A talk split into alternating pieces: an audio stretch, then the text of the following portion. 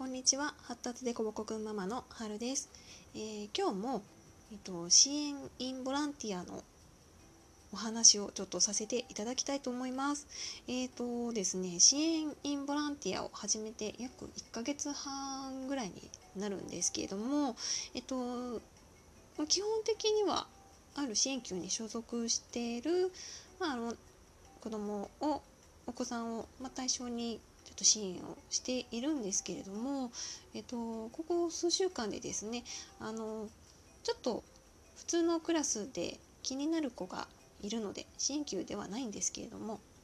あの気になる子がいるのでちょっとこの子をどうしたらいいものかあのちょっと授業を見学してきてほしいでアドバイス欲しいっていう風に言っていただきましてですね先生から。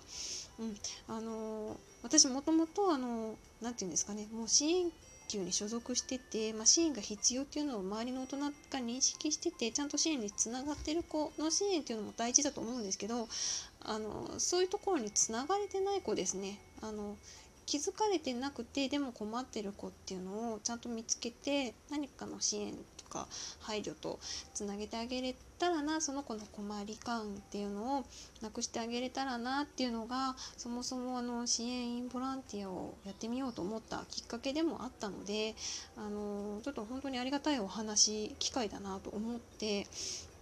2つのクラスをですね見学させてもらったんですけどもあのこの子見といてくださいって言われたのがまあ何で困ってるか、まあ、先生方が何で困ってるかっていうとまあ、立ち歩きですね。授業中の教室内での立ち歩きとか教室から出ていく出ていってしまうっていうこと。まあまあまあまあ一般的な先生の困りごと先生から見た問題行動だと思うんですけれども、まあ、そういう子がいるのでちょっと見てきてくださいっていうふうに言われたんですけれどもあのーあれ？先生困ってる子1人ですか？みたいな ぐらいクラスに、えーと、先生が言ってた子以外に23人は立ち歩いてる子とか全然授業聞かないでうんと教科書とかも出さないで全然違うことやってる子が23人はいてですねちょっと笑えてしまったんですね。あの一生懸命やってる担任の先生には本当失礼なんですけれども何て言うんですかね。あの1年生息子が1年生になった時に初めての参観で見た様子となんかすごい似たものを感じてですねあああるあるみたいな 感じです。まあそんなもんじゃない？っていうような。うん。であの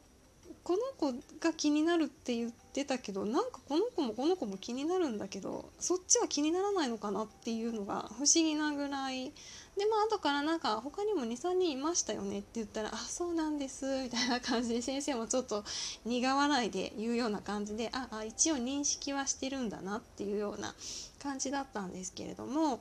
あの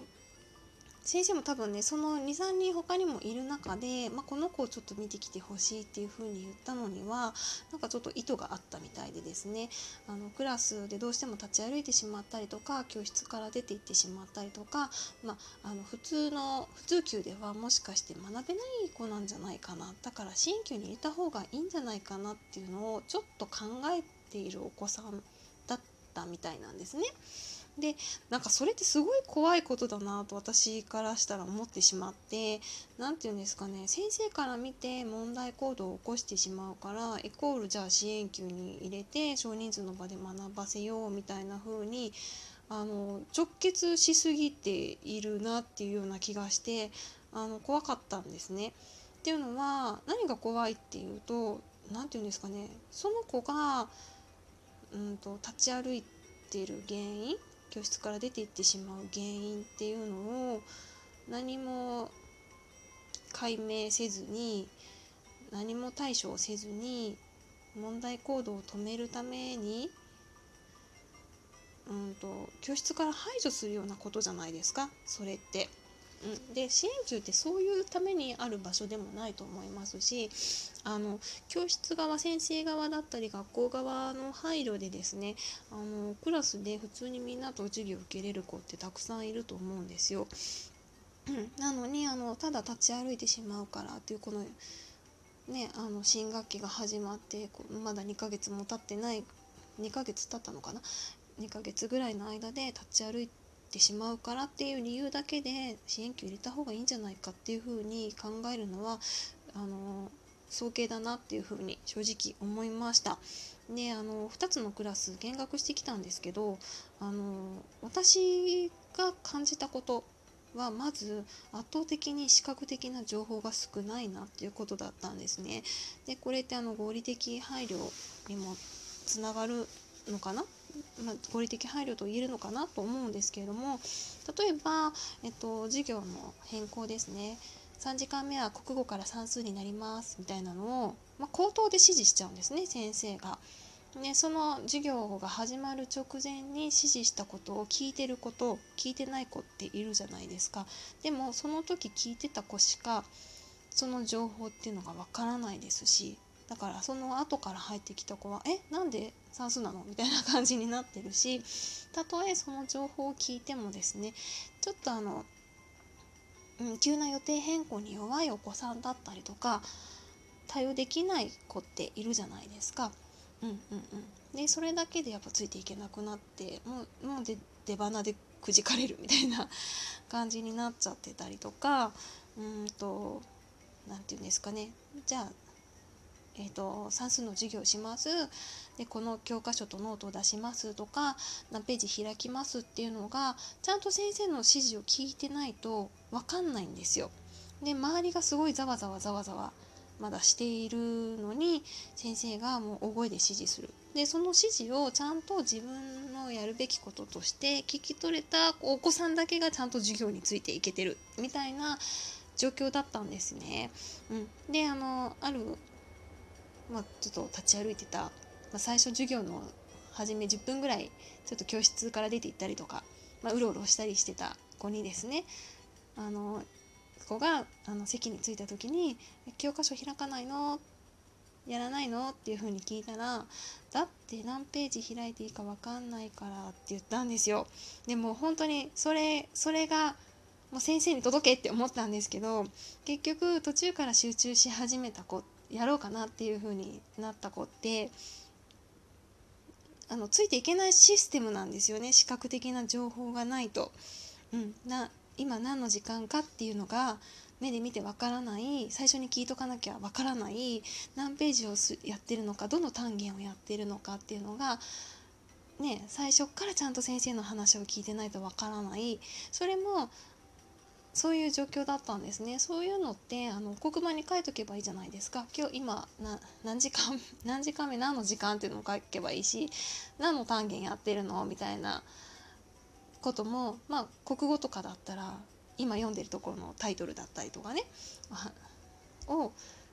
書いてたりとかすれば途中から見ても黒板を見れば途中から入ってきても黒板を見ればあ今このここやってるんだみたいななんとなくわかるじゃないですか。うん、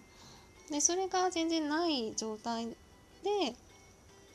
で分かんない。自分が今何やる時間か分かんないしなんか授業国語の授業やってるなって分かっても何ページやっているのかよく分かんないしみたいな。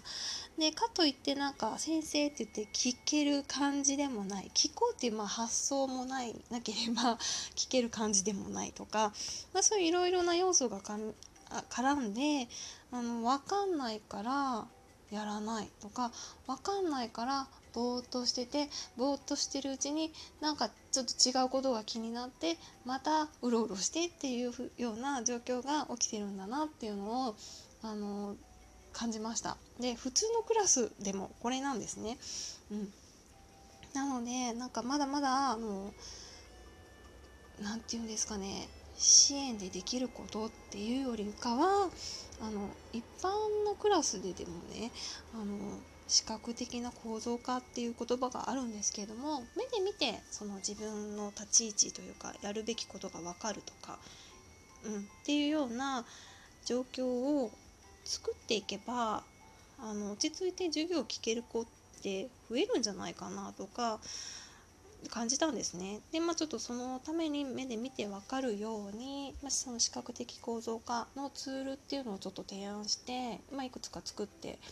あの持っていかせてもらったんですけども、まあ、ちょっとこれからどうなるかなっていうところなんですけどもあのやっぱ一つ言えるのがですねあの立ち歩きを止めるにはとかこのこの子の問題行動を止めるにはっていうふうにその子をいかに排除するかとかその子をいかに変えるかっていうことをまず考えることよりもどうしてその子が問題行動を起こしてるのか何で立ち歩いてるの？なんで教室から出ていっちゃうの？っていうようなことを考えてそこに隠れてるその子の困ってることだったりとか、まあ、分からないことっていうのをちゃんと分かるようにしてあげる困らないようにしてあげることをあの考えてあげるのが合理的配慮だったり支援だったりするのかなっていうのをすごく感じたのでうんとそういう視点でいろいろ見ていきたいなと思います。でちょっとやっぱりあのこの子ちょっと授業中に立ち歩いてるからちょっと発達検査受けた方がいいんじゃないですか？とか まあそんなストレートに言う先生もなかなかいないと思うんですけれどもあの、まあ、そういうふうに言われた時に保護者の方もやっぱそこで「う わなんかうちの子すいません」みたいな「どうしよう」っていうふうに困らずに「え